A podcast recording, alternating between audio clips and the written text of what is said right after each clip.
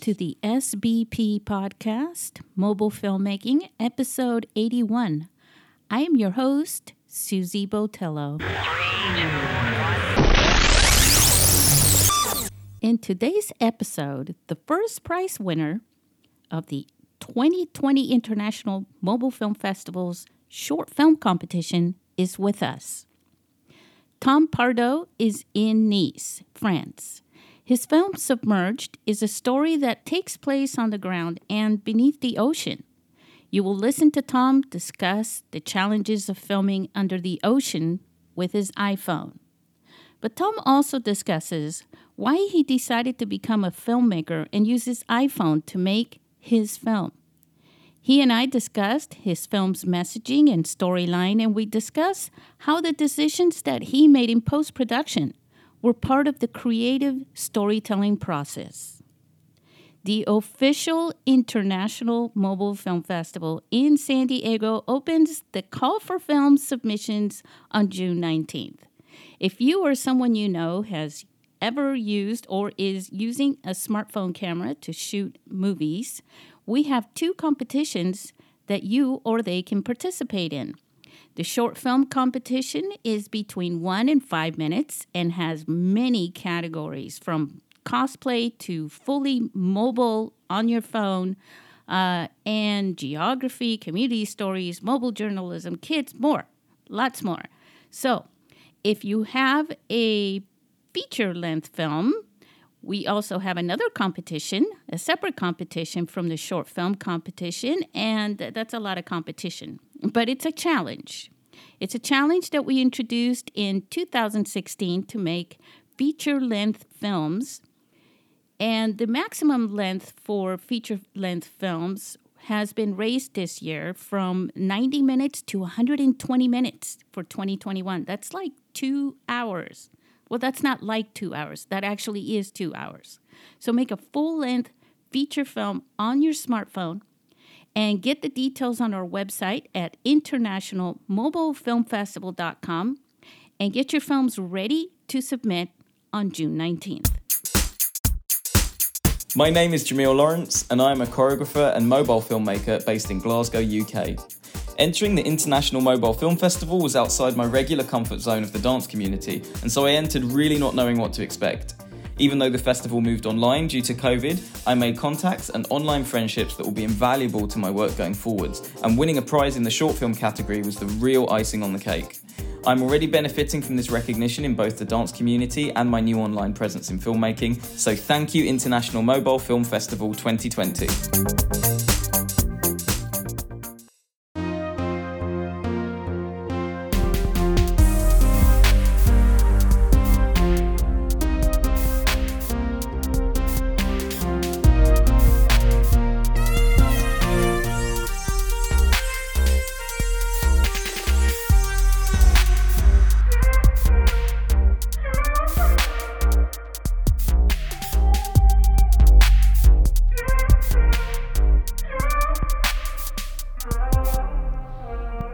Everybody, I am here and I welcome you to Nice, France, where the recipient for the first prize award for the International Mobile Film Festival in San Diego this year uh, is in right now because he lives there. Um, he won this award for his film, a short film called Submerged. And I now introduce you to Tom Pardo. Hi, Tom. Hi, everyone. Hi, Susie. Hi. Uh, first of all, again, congratulations for winning the top prize for the short film competition.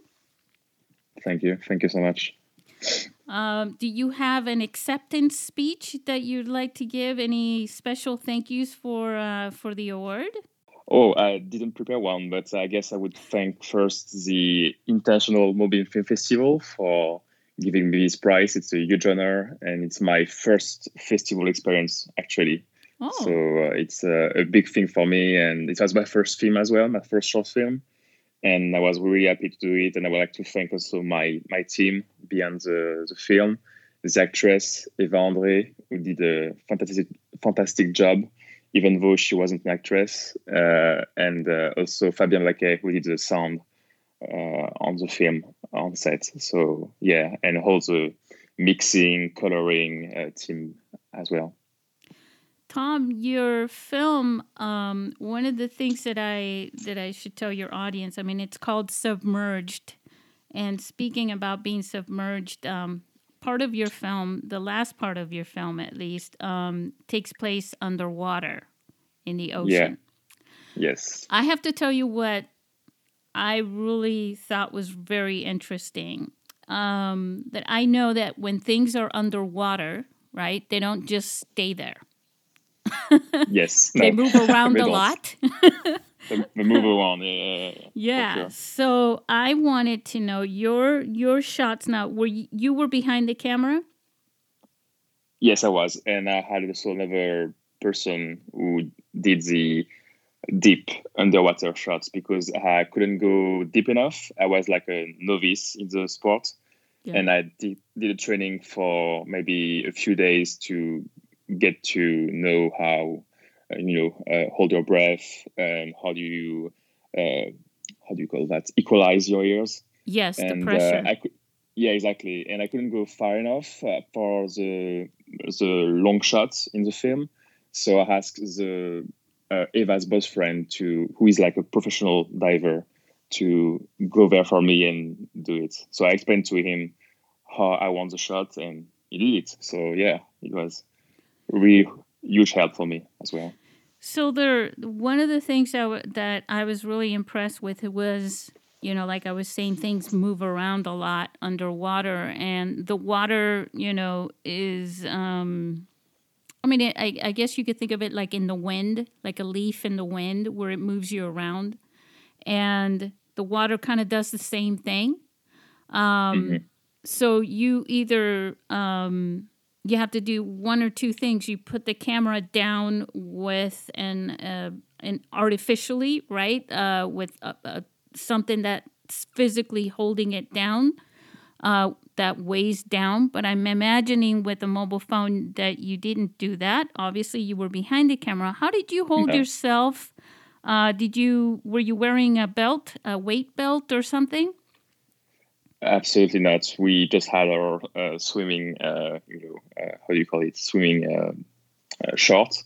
Yeah. And we just went down, um, we dive into the sea, and we had a stabilizer with um, iPhone. Yeah. So we just needed to go with the stabilizer deep enough, and then when we were deep enough, uh, go back up a bit, and then start shooting.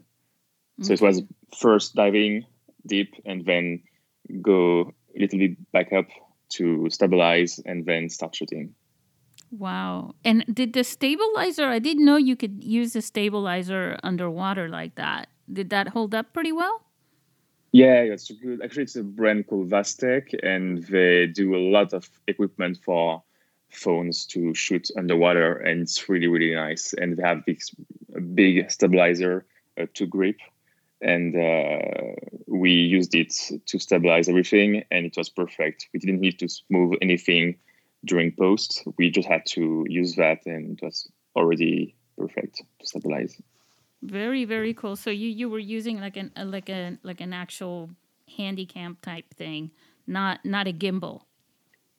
No, no, actually just a, a, regular grip, and we had a button on the right side that allowed us to start shooting. So we would push a button and then start shooting, and then push again to stop shooting. So it was really a cool equipment. It wasn't a, a gimbal, just a, a regular grip. Nice.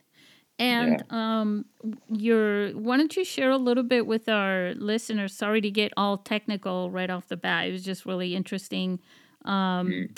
to talk to someone who shot their film underwater. My father was a scuba diver. And oh, really? Yes, and he used to take a lot of um, not videos, but he would take his, you know, his SLR, not DSLR, camera. He was also a photographer, and he would take his um, camera down and put it in a plastic case and go down, uh, go diving, and then he would get like he would get he would pet eels and things like that. He was crazy. Uh, oh, that's great. That's uh, awesome. Uh, yeah, so he would get photos of, um, you know, he he was always looking for sharks. He thought sharks were like going to be friends of his. You know, like I said, he was a little um, not not your typical um, person underwater who usually gets a little scared. But I shouldn't say that. Most scuba divers look for sharks and stuff. Actually, yeah, yeah. well, we we had doing on set. Uh, we actually shot the underwater scene one afternoon, and then we tried the week after that another couple of shots we wanted to have more and uh, actually we couldn't shoot because the sea was infested with jellyfish oh like jellyfish everywhere so we tried for like a few minutes to start shooting in these conditions but it wouldn't work and actually at some point eva was going back up and i saw like a small jellyfish right like a few inches uh, in front of our face. Mm-hmm. So I said, like, let, let's just cut it. Let's just stop it now and do the cut with what we have already. So yeah. I I was uh, in Italy one time watching his little raft uh, while he was down under, you know, in the ocean. Um, and a jelly uh, a jellyfish came up and it was bigger than the raft. Oh really? Yeah. It's oh. it's surrounded, so it came up under, and part of it was surrounding. Like if I would have jumped into the water, I would have jumped right into this jellyfish. It was huge. Wow! But apparently, the jellyfish, uh, the smaller they, they are, the more dangerous they are. I think. I'm not mm. sure. Huh? I'm not an expert, but I think if it's really small, it can be very dangerous. Like I think in Australia, there's like a, brand of a jellyfish, right? Is really dangerous and really small as well. Yeah. Um, yeah. I guess it could kind of be surprising to see like a giant jellyfish in front of you when you're going in the water. Yeah, definitely. it's like, don't eat me, please. yeah. um, yeah, definitely. So, what gave you the idea? What? Well, actually, first, again, uh, share a little bit about the synopsis, the the the premise of your of your film.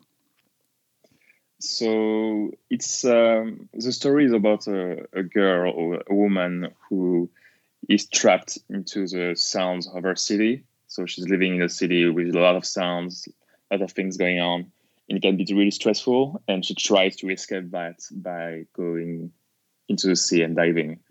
Because when I talked to divers before starting shooting, they told me a lot that diving, uh, free diving, allowed them to um, uh, escape from the daily life and escape from the stress, escape from everything.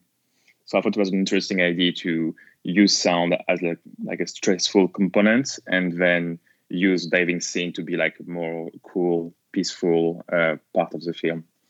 And uh, I was actually in London before shooting. I was living there. And every day I would take the tube to go to work. And there was so many sounds, so many people packed in the same place. Uh, it was really stressful every day, and I really, really want when I go back to Nice the art of freediving because I think diving was born in Nice. Actually, uh, there's a lot of people practicing there, and uh, they all talked about how much it would improve their life by just uh, going away from the stressful, you know, um, daily life. So I think that's what that's why I, wanted to do this film. I just wanted to have uh, an experience of how it can be um, dreamy, magical, and uh, really relaxing way of of uh, escaping our lives in a way. Did you, um, you know, there was no no dialogue in the film, but did you um, you wrote uh, a script for it? um, and you had all these different sounds that you captured uh, throughout yep. her her walk. And uh, did you did you, you capture that with the phone or external sound or recording it, or how did you do that? So we basically we had a sound engineer on set, and he would capture a few sounds. So we had the sound from the tramway, the sounds from the the coast, uh, small bits of sound, and then during the mixing stage, we I asked my sound designer to add more sounds. Mm-hmm. So basically, took the sounds we had from set and then added a few more uh, after that. so we had like a really rich uh, new sound experience and uh, so it was a mix between recording on set and uh, during the mixing stage we added a few more sfx yeah so you had different layers of of sounds in yes your- exactly yeah and actually during the tramway scene all the sounds you hear are uh, um, basically the sound engineer uh, took uh, a few recordings we had and uh, combined them to make a even more uh, uh, louder and uh, stressful. And uh, after that, we added like uh, the sound of like a crying baby, obviously because we couldn't record on set uh, a baby somewhere to record the, the screamings. So we just used like a, a SFX uh, on his uh, library to uh, add more layers and more layers every time. wow yeah it it was uh, and it was her perspective Yeah, exactly. We're gonna talk to Eva the first time, uh, she told me that exactly the same thing. That freediving allowed her to escape from that because she hated the sound as well, um, and she couldn't sometimes, um, you know, support that. So she she was really happy to do this film because, in a way, she thought that it was like a perfect fit for her. She understood the story behind it, so she was happy to do it. And when you selected um, Ava, uh, her name is Ava Andre, right? Yeah, exactly. Uh, when you selected her for the part, uh, did you did you uh, have tryouts or how how did that work? Actually, no, because the funny story is that uh, the first time uh, I went to Nice, I went to this diving uh, training camp. And uh, uh, I just say, hey, I'm doing a film. I'm looking for a woman to do like this few, shots in the water. Uh, is anybody, anybody uh, okay with that? And uh, I talked to a girl. She was named um, Leah. And she told me, yeah, I can do it. So we talked for a few days uh, about that. And after, I think, two weeks before shooting, she told me she couldn't do it because she was about to do the world competition in September in Nice, uh, diving competition. And uh, she told me, I know a friend, she's doing also freediving, and I can, I can introduce you to her.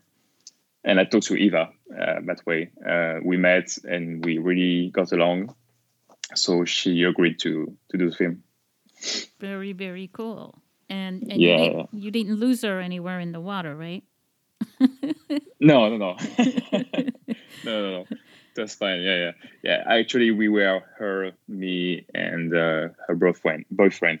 In he's like a professional diving instructor, so he helped me for some shots to do it because I couldn't go far enough. Sometimes we didn't go that far. We, I think, the maximum uh, deep we did was like maybe, uh, I don't know in feet. I know in meters, but it's like seven or eight meters. So that would be I don't know actually. I can't tell you in the feet how much. Yeah, is, I couldn't either. I'm horrible at that. Um, Yeah, at that- like if you check on Google, it's like seven or eight meters, so you can do the uh, right. convert. Um, so yeah, we- are free on set on for these shots. It it from my point of view, it kind of looked like it was somewhere around twenty feet. That was the goal, yeah, to make it look like it was deeper than that. Yeah, Yeah. yeah, for sure. Actually, at 20 meters, you can't see anything almost. So uh, when I asked uh, Eva, "Oh, do you think we can do like for 20 or 40 meters?" She was like, "No, we can't. We can't do that because uh, you know you can't go that far um, like this. Like it takes preparation and just like a, a lot of um, focus." And it, al- and she told me also that you couldn't see anything at 20 meters, so you better go to seven or eight just to catch the blue of the ocean Yeah. of the sea. So yeah, yeah. But my goal as, at the beginning was to go the deepest we can go, and she told me we can do that because you you won't see anything on your shots at all. So Yeah. Well, and also it, it ma- there's some days when the water is really really clear, uh, and other days when it's not, when it's murkier. Um, Mhm. Certain times of the day, also clouds, believe it or not, affect that. But um, but you had some Yeah. nice shots with the rays of the sun, uh, the glittering uh, with their movement, and I know I I could tell that you enhanced some of that in post production. Um, but how many? How? Let me ask you this: uh, How many shots did you? How much footage did you capture um, before you that you had to select from? Did you capture a lot and then just choose these ones, or did were these sort of? I don't know how I'm asking the question, but I think you you know what I mean, right? Yeah, yeah, absolutely. Um, well, for it depends, but I think for the breathing scene, we did maybe five or six takes, I guess. Mm-hmm. So I'm not a big believer in doing like 30 takes and then selecting the best one in post. I prefer to say, okay, let's do a few. And then when I really think we got it, I just say, okay, let's move on. So for each scene, it was maybe, yeah, three or four takes and then uh, moving on to the next uh, shot. So, and, and then yeah. each scene was about how, how, well, for the underwater scenes, how long was each take for you? So that took a bit more time because we had to prepare the the, the camera and we had actually issues with uh, like a, an app to record. So we used the native camera of the phone to take the, the shots. And uh, every time i had to explain when i didn't do the shot myself i explained to eva's boyfriend okay you have to dive at around you know seven eight meters and then go back a bit up, stabilize, and I want this long shot of her where you are moving forward her at the same time, and then you you let, you let her go back up without you going up as well. You have to stay on the same place and stay focused on where where you're shooting. So I had to explain every time what I want, and if it was not so where we wanted to, we had to explain again a bit more. So it took a, a bit more time. I think it took four or five hours to shoot everything. And okay. for the long shot, we had, I think, uh, four takes, something like that, because every time we, they had to be on the same level. So if I was diving and um, Gilles, the boyfriend, had to be at the same uh, height in a way, and then not move and we smoothly move forward towards her. And it took a bit of time to calibrate everything. Yeah, because you had to establish continuity throughout the the footage. Yeah, exactly. Yeah, yeah. And sometimes the blue has a different shade of blue, so we try to be uh, on the same angle because you, I think you can see the a bit of the sun. Uh, how do you call it? Uh, sun uh, flares. Yes. I guess. Uh, yeah. The, the rays of the sun. Exactly. Yeah, the rays of the sun uh, behind her. So we try to keep the same angle every time. But like you said before, things are moving underwater. So sometimes that's not really working. So we have to try again. Did you find that um, easy in, in post production while you're editing to to put those scenes together, or um, I mean, obviously it worked great because you won, but I'm just well. Uh, to be honest, it was uh, I didn't I didn't reinvent the film in post. I just kept the, the narrative I had from the beginning on my script. So I, when I wrote it, I wrote all the sounds, I wrote all the scenes would transition to from one to the next, and uh, it was pretty straightforward because I had just to follow the script, and uh, I had only four or five takes for each uh, shot, so it was pretty fast, yeah, to do the the cuts uh, I think the the biggest work we had to do was on the sound side. So after the I did first the picture cut. So I starting I start cutting only the picture and no sound. And then after the picture was done, I went to the sound part, and that took a long time because I had to find the best the best sounds yeah. and uh, combine them in the best way, and took a, a long time to do that. Yeah, usually usually the sound is the audio call it the audio sweetening part is is usually the last thing you do because every time you remove the video um, you have to redo the sound. So. Exactly exactly. Yeah yeah. And yeah there was so much layers but i didn't want to you know uh, have a rough cut of the picture and then start cutting the sounds and then realizing oh that's not not the right pace or anything. So I, I have to go back to the sounds now and change everything so yeah, we I tried to have the pace right for the picture first and then the sounds. Now, you also, we didn't even talk about this, but there's an effect with the, you know, we were just talking about the colors. What I thought was really interesting about about the film was also that uh, when the sounds, uh, the sound effects, the sound of the natural sounds that she's listening to that are annoying, right? Um, yeah. Are unbearable. The video is black and white, and when she goes into the ocean and all the sounds disappear basically, and she's calm, uh, all the color, the vibrant colors come in. Mm-hmm. Yeah and that was part of the storytelling. Absolutely, it was on script, and also I think you can see the aspect ratio changing. So it's uh, we have, we have the letterboxes when she's uh, in the city, and then it's full full frame when she's underwater. Uh, just it was just the the, the uh, you know the uh, my way of telling people that you know when when she's diving into the sea her perspective of the world is changing. She's feel more safe, uh, more relaxed, and it had to go from the sounds to the music as well because the music is only in the film during the underwater scene right. and not in the city. And uh, but it was all the vocab- vocabulary we had to use to tell people that it's a totally totally different experience when she's in city and when she's underwater. Um, so change of color, sounds, and the music kicks in underwater as well. Yeah, it's almost like you know the narrow of the the anamorphic um, lenses that you were using for the effect of the letterbox, right? Where it's like her mind was in a narrow field of perspective, right? Because exactly, it wasn't yeah. really open until she got underwater, and when you're calm, you I mean, she's underwater, but you you know you feel you can breathe better, you can think better, you can feel, you can relax. It was uh, mm-hmm. it's pretty awesome. Um, so tell me a little bit about your background because you know you're not just born making movies like this and winning awards, right? No, no, no, never, never.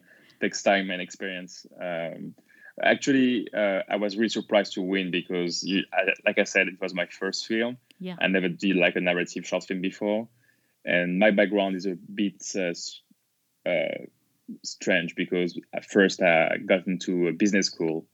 So I did my first five years after high school in a business school where I learned all things that had nothing to do with uh, movies, which is finance, uh, marketing, and everything.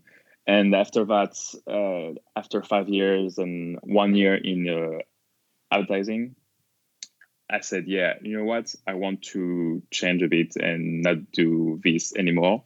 So I have to find a way to go into movies because I, I love this and I, I really like to edit as well. I was cutting videos since I was 15 or 16. Yeah. Um, so I thought, okay, the best way for me to go into movies would be to go into movie trailers because movie trailers you can cut and also it's advertising and film at the same time, which is like a great fit for me because I come from business and communication.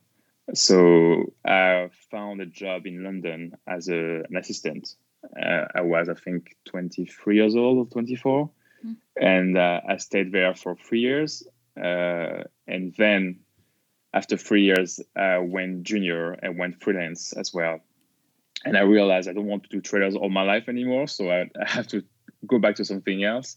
And I really like the idea of directing something because uh, you know you, I'm curious in everything in filmmaking, like sound, uh, holding the camera, cutting, talking with like a color uh, colorist, and uh, I thought maybe directing would be the best way for me to combine everything together. Hmm. So uh, I heard about this uh, competition in Nice uh, about like a, on you can shoot on mobile phone, no longer about five minutes, so it should be pretty easy to do. And actually, it was a lot of work, but uh, it was a really amazing experience. I realized that I loved, you know, uh, the the whole experience from writing to shooting to editing, and uh, yeah, so that's like my first uh, short film, and I was really happy to do it in this condition and learn about freediving as well.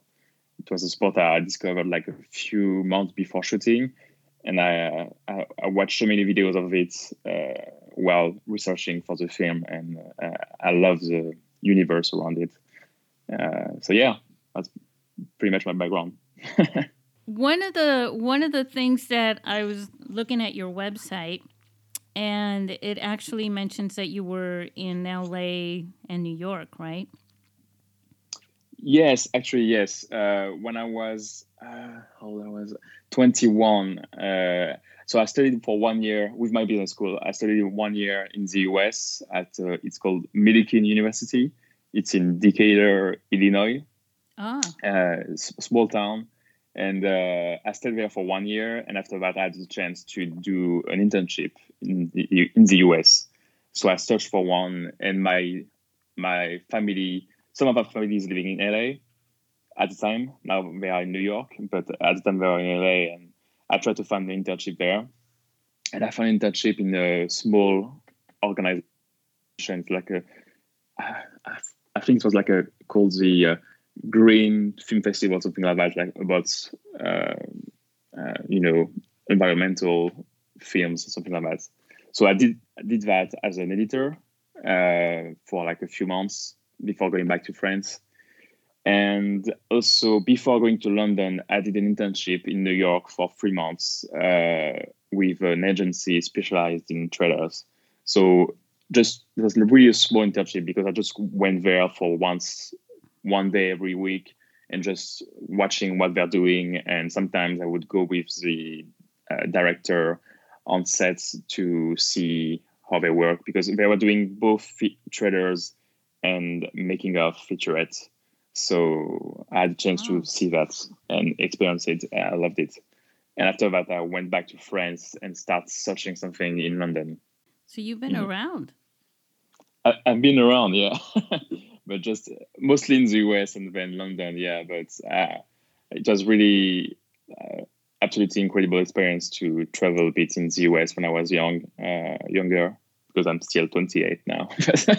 yeah. Um, well, there yeah, had to be I'm... something though, right? That that helped you go from business that something that called to you about storytelling or filmmaking or something, right? That that moved yeah. you to make that drastic change?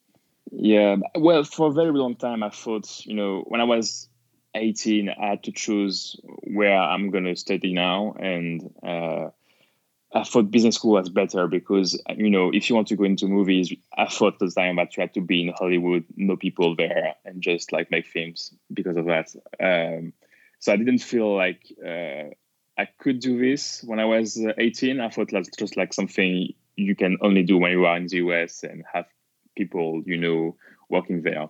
So I just thought, okay, I'm just gonna go like a business school because I'm really curious about everything. And in business school, you can learn about you know a lot of different aspects of a business. Um, um, and I thought maybe film, going to film school would be a bit too narrow for me because I could only learn about the maybe the filmmaking process. But I think when you go into movies, uh, I, it's an art first and then also it's a business so it can make sense to start as a, in a business school and then move to filmmaking because you have to deal with people uh, to produce your film pitching and these things you can do in business school. So i think to sell yourself and just uh, uh, uh be better at pitching and uh, uh, holding your finance you know for your film like holding budgets right. uh, it can be useful to go to business school. There's no like you know there's no i think uh, perfect school for for filmmaking. Filmmaking so much uh, things at the same time.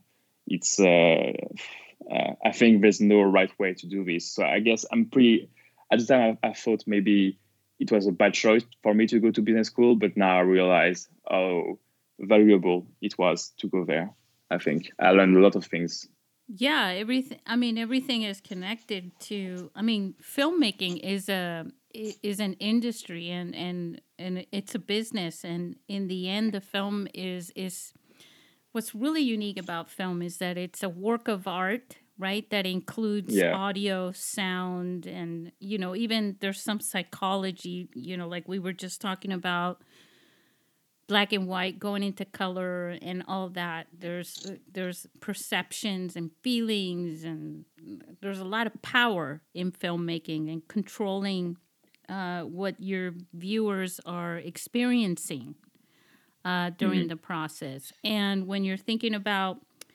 business and marketing and advertising your base it, it it's very connected to that and there's a there's a bit of a similarity to that. Like for example if you're making commercials right in advertising. Yeah. Yeah exactly. Mm. yeah in yeah. A, in a very short period of time you're trying to evoke something in your viewers so that they buy something right? Yes. Yeah yes. Same for trailers you try to captivate the audience in 30 seconds, two minutes, and to try to make them buy the thing you're promoting.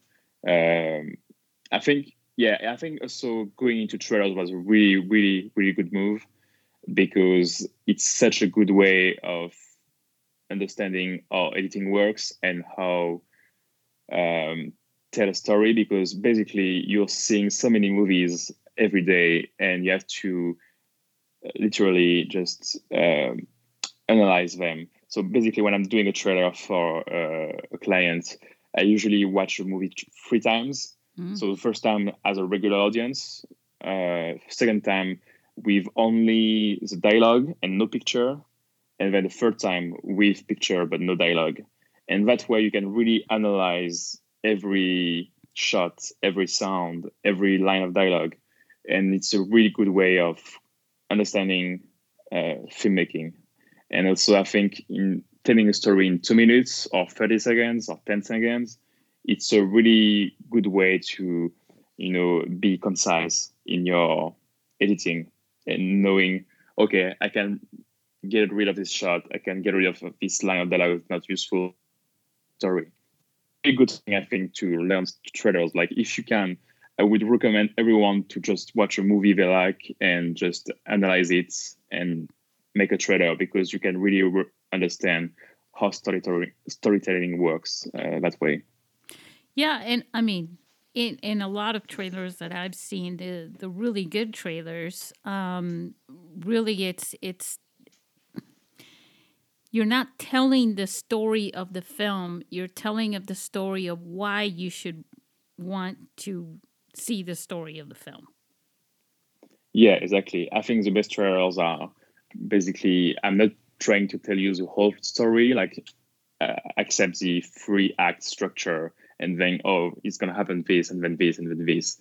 It's just it's really giving like the atmosphere of the film mm-hmm. without giving away the plot basically. And so many trailers today are doing the opposite. They are telling you all oh, this everything in the story is there and you can just like be sure it's going to be a good movie but you don't want to watch it anymore because everything's there already uh, so yeah you have really to find a way to give away the atmosphere and the tone why this movie is special and uh, and not giving away the plot at the same time yeah. You're selling uh, yeah. you're selling the story, you're selling the film, you're making people. I mean, that's real pitching for a film, right? Yeah, and to do that, I think you have to use your emotional parts. You have to uh, use emotions. You have to use uh, uh, people things that people can relate to. I guess, uh, and every time it's funny because sometimes when I'm watching a movie I really relate to, uh, I'm using my own experience to cut the trailer because it.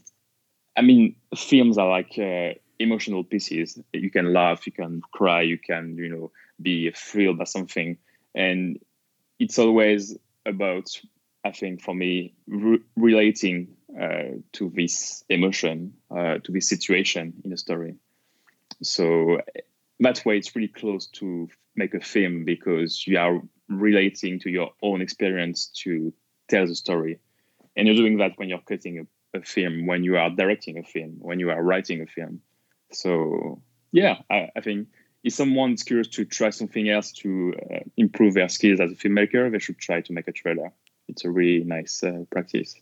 Yeah, some trailers deserve awards. What are your favorite type of uh, trailers? I mean, as far as genre. Uh, I like drama. Yeah. Uh, every, every time a client gives me like a drama, I, I like it. Um, um, you know what's uh, comedy? Uh, uh, yeah, comedies are really hard to sell. Not because they are not good, because it's really good sometimes, and it's really hard to have the tempo right. And comedy is all about the tempo, like the the pace. Uh, is how you give away a, a joke. If the pace is not good, it won't make people laugh and it's gonna be bad. So it's really hard to do comedies. Uh, I love I like drama because sometimes you can just use a piece of music and go around it, explore it. Uh, and I, yeah, I really love music. Um, and I think to do a good trailer, you also have to have a sense of uh, uh of music. Some people in my industry in London, some people were coming from music first and then to trailers because they know how to uh, cut music in a way that can be uh, still nice to hear. You know, like it's a new way of. Uh, um, it's, I, I remember, for example, the uh, trailer for um, what's called. Oh, you know the, the film, like the DC Comics film with like uh, the Joker and uh, Harley Quinn. oh, Squad something. Yeah, I, I forgot the name. Damn as soon as Uh, you said I forgot the name, I was just I was just looking to watch that. I haven't watched it yet. Um, Yeah, I was looking I- to watch that, but yeah, I know what you mean. They have this pulsing in the trailer of fading in and out of some crazy stuff with the sound it was- too. it was a, a trailer made with the music from Queen, Yeah, and uh, I saw the timeline for this trailer, and it's amazing how the guy did it because he, when you watch the trailer, you still enjoy the music. Like the tempo is so right, and there's so many more sound effects to make it even more cooler. yeah, Um, intense. so yeah, yeah, intense, you know, and you have to have this sense of rhythm in your trailers, Mhm. like you have to have this sense of rhythm in your films. You have to know, oh, people are, go- are going to be bored uh, if I make this shot too long or this dialogue too long. So I think rhythm is everything in trailers and in, in films.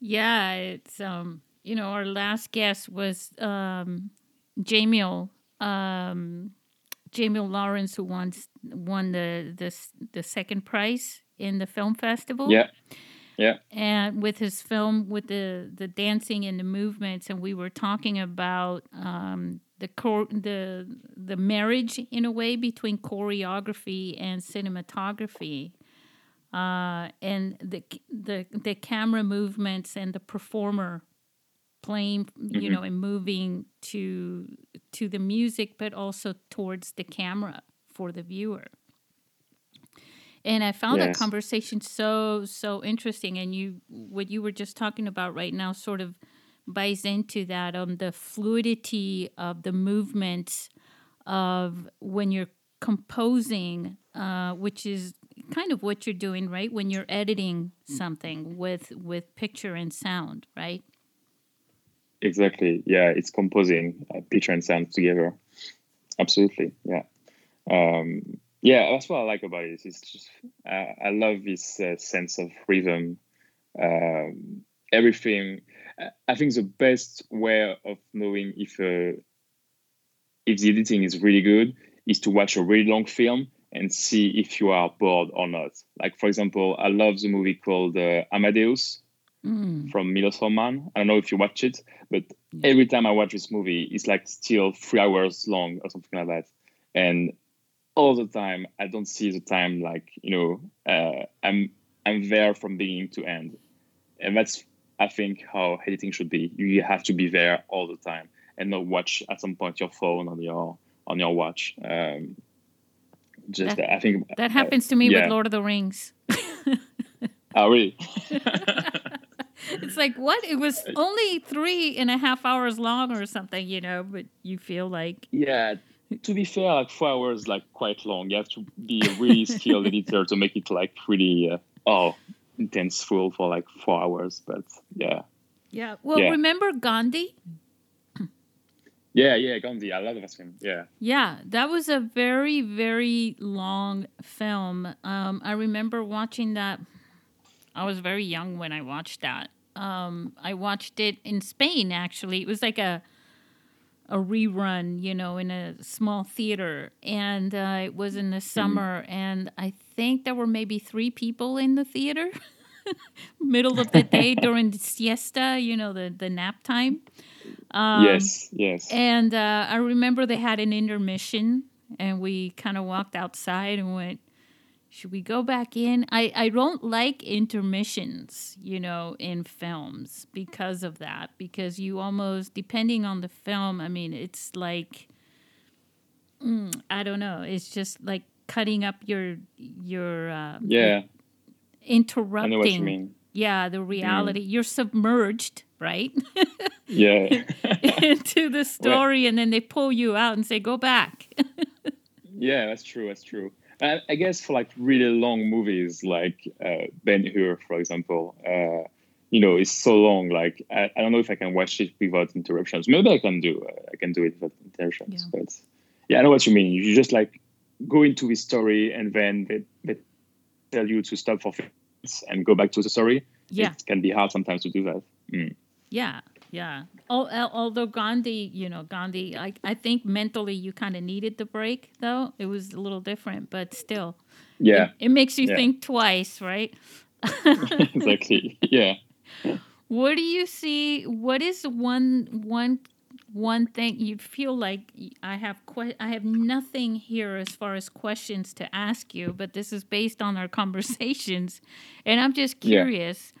Uh, what is the the one thing that you learned from this filmmaking because this was your your first film, right? Uh, yes. And film festival experience. But what would you say is something that you learned from this that you will take into because i'm i'm thinking you know you won an award and you're not thinking ah well now i don't need to make movies anymore. I won and and that's it right? But what would be right. one thing that you feel like you can take to your next project? Well well if you think like that if you think like oh i'm done. I've won the first prize and I'm, I, I can then you should maybe do something else because retire. yeah, retire now. Um, no, I, I, what I really learned about this short film, this first short film, is that I love it. I love filmmaking. I love directing a film. So for sure, I want to do something else after that.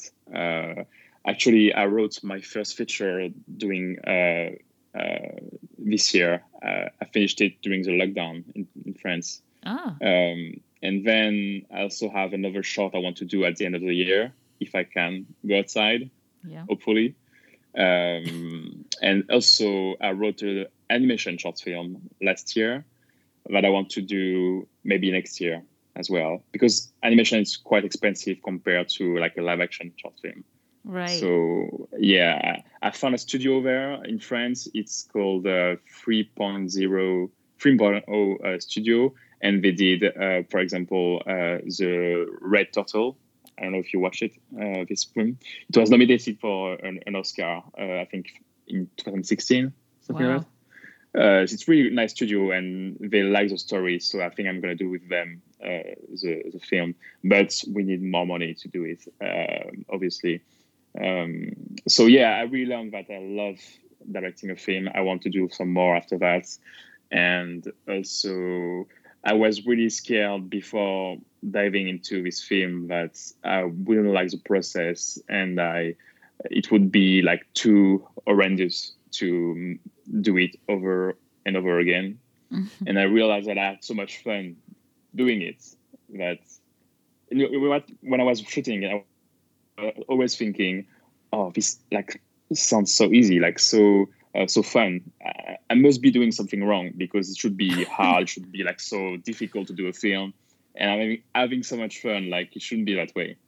So well, but it was hard in a way. You know, you had to. You it had was to, hard. Yeah. Yeah, I mean, but the the thing is that there are people who thrive in, in challenges. You know, and they get creative and being creative to solve a problem right um, when you when you enjoy challenges is actually pretty fun and it um, and and it um, brings something to life from inside of us to the surface you know trying to stay on the yeah. submerged theme here Um, but you know what? I think like yeah. yeah, you're right. You're right. I think everything should every film you do should be a new uh, a way to learn new things. Like for example, on this film, I knew that I wanted to learn more about freediving, and mm-hmm. actually, uh, talking about challenges, uh, initially I thought about uh, there's a DP in Nice.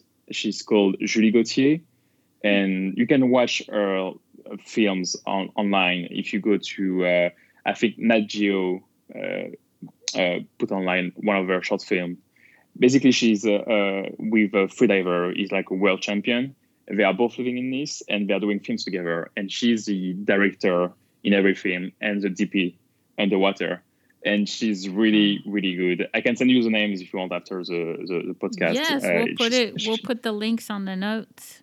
And there's nothing uh, like uh, what I did with Submerged, like 100 times like uh, lower quality than what she's doing with her camera underwater. And initially, I wanted to to work with her on this film, and unfortunately, she was so busy with some some other projects she couldn't do it.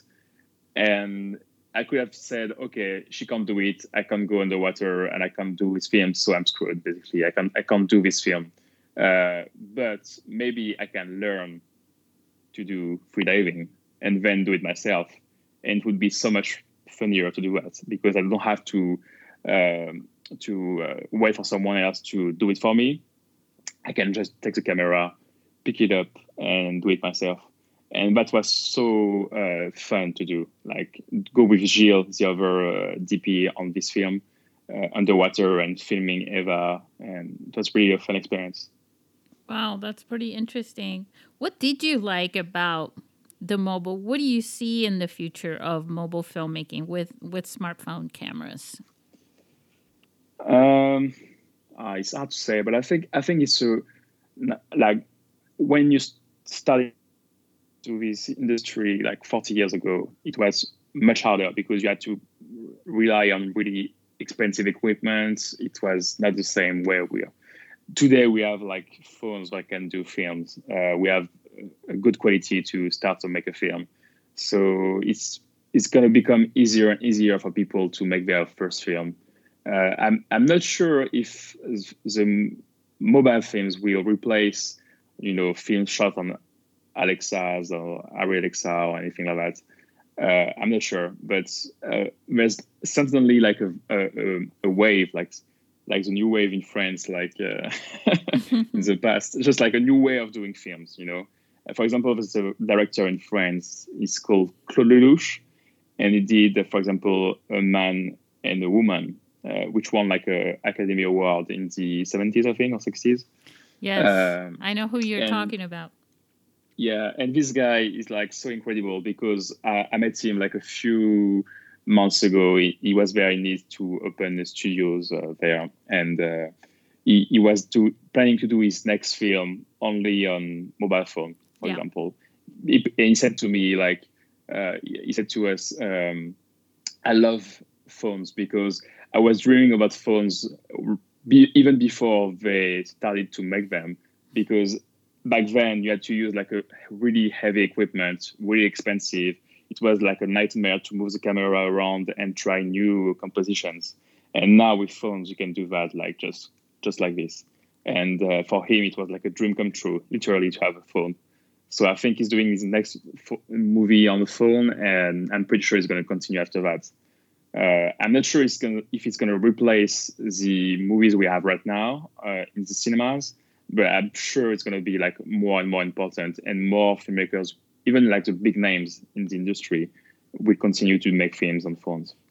I think in the end, what what should come out of this and what it does um, is the is is um, give more importance to the stories, uh, and instead of what you shoot it with so that there are more opportunities for really good stories to get out there, which is what people are craving in the cinema. Um, uh, mm-hmm. a while back, uh, I mean, you know, I'm sure you know the history of our film festival, but uh, way back in 2013. hmm There was a film that I brought into a theater 60 foot cinema screen, shot with an iPhone 4S. hmm I have to admit um, that it looked better than films that were shot with traditional cameras in many ways, just because of the way that the filmmaker took so much care to make it cinematic. He then Yes. brought the film mm. into Adobe After Effects and did some special effects and color, you know, colorizing and he the sound was very well done. It was it wasn't shot with the phone, it was done externally. There was a, a baseball bat that falls on the floor and the sound of that was epic, you know, it was just so well done.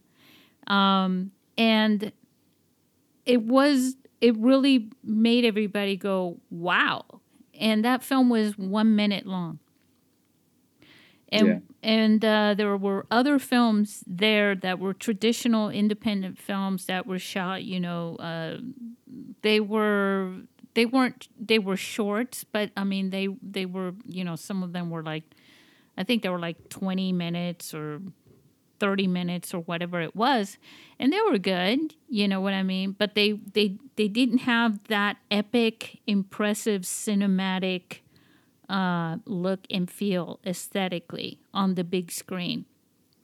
And it surprised me even you know? Yeah. um and i thought you know it, it it really emphasizes that what people really like about films is you know that it, it, it brings you into the the storyteller's world you know? Mm-hmm. Like Yeah. like if you could control your dream right? The story in your mm-hmm. dreams and then bring people inside your own dreams right? To share that with you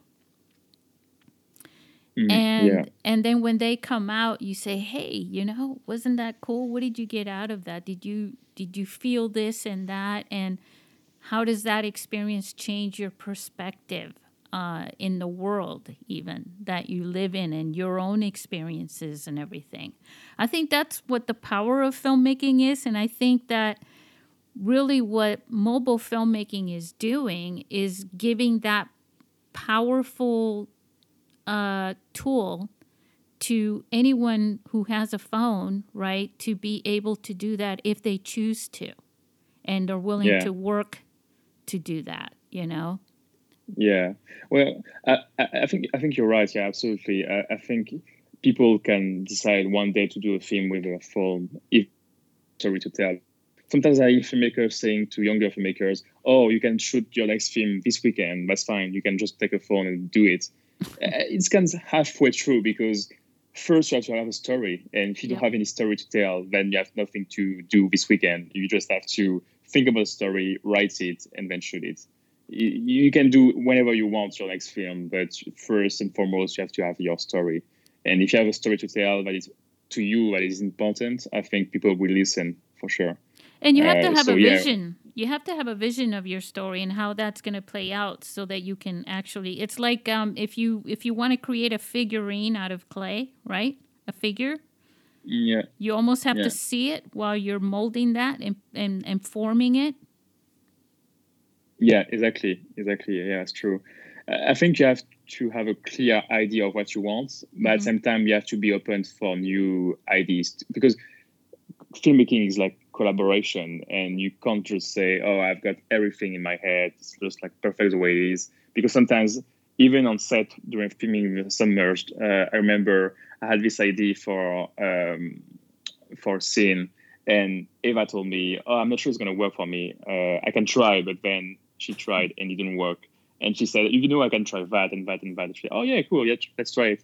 And she did. It was perfect. So I think, yeah, it's true. You have to have a clear idea of what you want in your head, but sometimes you have to be open for new ideas to come up because sometimes people will give you like even better idea than what you have already in mind. True, and you also have to know how to communicate it. Exactly. Yeah. Yeah. Yeah. explaining things is like really important for a director to explain your idea, explain. Uh, you could try to explain it to people, but I think in the end, the director, um, people trust them, the people that they work with. Sometimes the director can't communicate everything, you know, they're not perfect. Um, Yeah. But if you have a team that trusts that you know what you're doing or that you are able to put that together somehow with your vision, um, you know, that also works too. I think, like you said, collaboration is a big deal.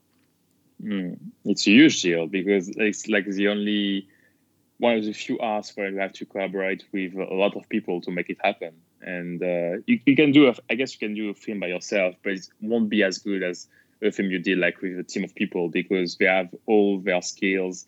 And I think, like in a business, for example, like in a business, when you want to be the CEO of the business, you have to be surrounded by people who are better than you. You have to be surrounded with people who are skilled in what they're doing and way better at what they're doing than you. And I think it's the same thing for film. I think if you are a director, of course you have to know about everything, but you have to find people who are way better at every part of the process. Like, if you are looking for a DP, you have to look, look for a DP who is obviously better with you than you with the camera. That doesn't mean that you have to abandon the idea of operating the camera yourself at some point, but just to be surrounded with people who are really skilled and of course like you said trust you in your in your in your vision in your story Yeah, there's a combination, and that's what that's where the magic of filmmaking comes in. It's it's the connection between everyone in the team. You know, the lighting people, the sound people. You're trusting them to to pull this through, and and sometimes it'll surprise you. You know, they'll say, you know, we did it. We, we're not sure what you want, and the director also has to trust the team you know and um and and understand that sometimes you may see what you want but they may be able to pull something off way better uh, than what you think um, when it comes to when it comes to storytelling you did a you did a really really great job in your film submerged um, and i'm looking forward to seeing your your next films you know no thank you thank you so much yeah I look forward to do the next thing as well when I'm not in lockdown. But yeah, for sure. For definitely, definitely. Um, are you? Uh, well, I'll tell you what. Next time you're in San Diego, you're definitely getting some tacos. Oh yes. You know what? I've been to San Diego before. Uh, I went there when I was, I think, 18 or 19. I loved it. That's so good. Yeah. So so good. And I think we, we went to LA like for a weekend after that, and I felt, oh yeah, San Diego is way better than LA. Like so nice, so so cool. yeah, yeah. One thing about I used to say about LA is like it's always cloudy here. You know, when you go closer to downtown because of the you know the smog and everything but it, it, the funny thing is now with the the covid you know 19 the lockdown and everything not many people have been mm. driving and the smog has been like they're saying you know the skies are clear and everything is better so it's it's kind of nice. So you'll have to come Yeah, before we get it all smogged up again. I promise you, next time I'm in the US on the West Coast, I'll let you know and we'll get some tacos. that's right that's right we have the best here Sounds don't let anyone tell you otherwise Oh yeah, I won't. Don't don't worry. Yeah. awesome. Is there anything else that you think that you would like to um, that you'd like to mention that we may have not touched on? Um, w- uh, for example, yeah, I think um, you know with this COVID nineteen crisis, I, I think good things will come up after that because I think people will realize that you can work uh, remotely and not only work with people around you. Like for example, for Submerged, um, you know. Uh, my this first film that I had, I didn't do it with people around me in Nice. I did it with like a sound mixer who is living in Paris. Uh, the colorist, she's living in New York, and the composer is living in LA. So I Oh. think now we have to enjoy the opportunity of working remotely with people. Uh, obviously, you can't work remotely with actors, but you know, with editors, composers, uh, mixers, colorists. You can do that remotely from anywhere. So if you really love the, the, the work of someone who is living, like for example, in Chile or China, mm-hmm. just like send them an email and just do it with them because I think it's like an amazing way to do things now. You can do it with people all around the world and not only in your town. Yeah, that's thanks to the internet, right? Yeah, yeah. I think it's like a huge deal, and it's gonna be, but it's gonna bring brings us better stories for sure after uh, after all this. Well, yeah, and that's the other the other thing that um we missed out in having the the film festival as a live event this year because every year people come together and they meet each other and sometimes they get to work on things together even though you know they live in different countries or in different parts of the world and you know some of the filmmakers from san diego have come to the film festival and met other filmmakers from san diego that they've never met before even mm-hmm. um, so i think i think it's um, it's really interesting how people how well people and i and i don't i i, think it's basically i love filmmakers. Uh, they don't have to be mobile filmmakers you know? Yeah, yeah. i'm in love with the filmmakers. It's one of the reasons why i did this was to help realize the dreams of um, everybody on crew and on set and to make this more available to everybody. But um, i also one of the things that I've noticed over the years is that mobile filmmakers are more willing to collaborate no matter where they are in the world uh, on projects. Exactly. yeah, exactly, exactly. For yeah, for example, like last year, it was my first time in Cannes. I'd never been to the festival before, mm. and uh, I went for like three days. And I remember I went to a master class. It was uh, an editor, the editor of Pablo Larraín. Uh, and uh, I remember thinking, "Oh, this guy is so amazing," but he's living in Chile, and I thought, "Oh, it'd be so great if I'm doing one day like a feature film to like just send him an email and maybe try to do it with him because that's so a nice guy, such a talented uh, editor." So uh, yeah, you can meet people in your town and do it t- together. But that's what I did with Fabien, the sound engineer. He's like amazing. He's living in Nice. I can actually he's living in Cannes. Um, but yeah, you can be you're never alone now with filmmaking. Like if you want to find fellow filmmakers, you can find them online anywhere they are in the world. So I think it's like a huge opportunity because sometimes you can feel like isolated if you're living in a small town in a country and you think, oh, there's no filmmakers around me. Mm-hmm. Well, first, I think now with the festivals, you can have like a lot of filmmakers around you if you look a bit more. And also online, you, you have to be open minded and think, okay, this guy in uh, New York that I love, I can send him an, an, email and ask him to do it with me if he wants to. Uh, that's what I did with the composer uh, on this film, Gavin Brevik, who is really talented. And um, I sent him an email because I saw one of his short films online on Vimeo. Yeah. And he replied saying, "Yeah, I would love to do it, man, but, but for sure." So that is yeah. so awesome. That is just so yeah. awesome. I love stories like that because most people mm, are yeah. pretty pretty awesome, and you just reach out to them uh, and talk to them, and you know they're so willing to to work with you. You know that is so cool. I love yeah, it. Yeah, absolutely. Yeah, yeah, yeah. And Gavin also is a really nice composer. So if you're looking for someone, just I'll send you a link. awesome. A bit of advertising as well. Yeah, no, it, it it's a really there's so many good things happening in the world when it comes to and that is the whole key to me. It's it's all about connection and connecting uh and and I think what you know, once you connect with somebody, you're sharing stories whether it's a personal story or an experience or even uh, things that you can learn, you know, that someone says, you know, I screwed up this thing and you know what I learned about it. And now you know you don't have to screw it up. yeah. That's true. so, so, anyways, yeah. so what would be one piece of advice that you could, um, that you would like to uh, say to inspire the filmmakers out there so that they can make a short film or a feature film with their phone? Um, what would be one message they could take from you? Um, well, I would say first that you need to find a story that is important to you, that you really are burning to to tell it.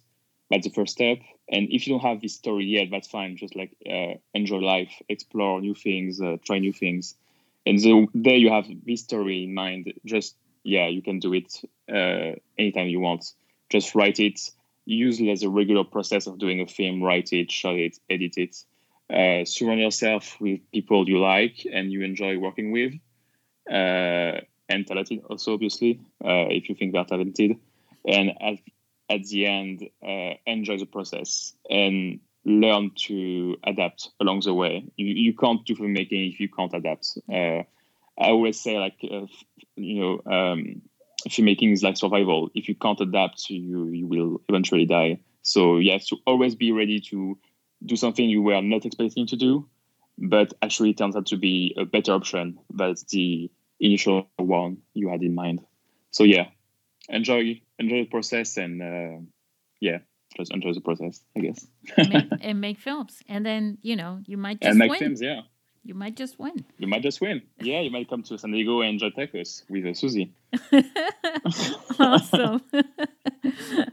All right. Well, we'd like to say um, we're well you're gonna you're gonna send us some links and we'll share them with yeah. all our listeners here and say goodbye to our listeners yeah goodbye guys it's nice to uh, to be part of this and thank you again susie for the opportunity i really enjoy the conversation Oh, me too. Thank you.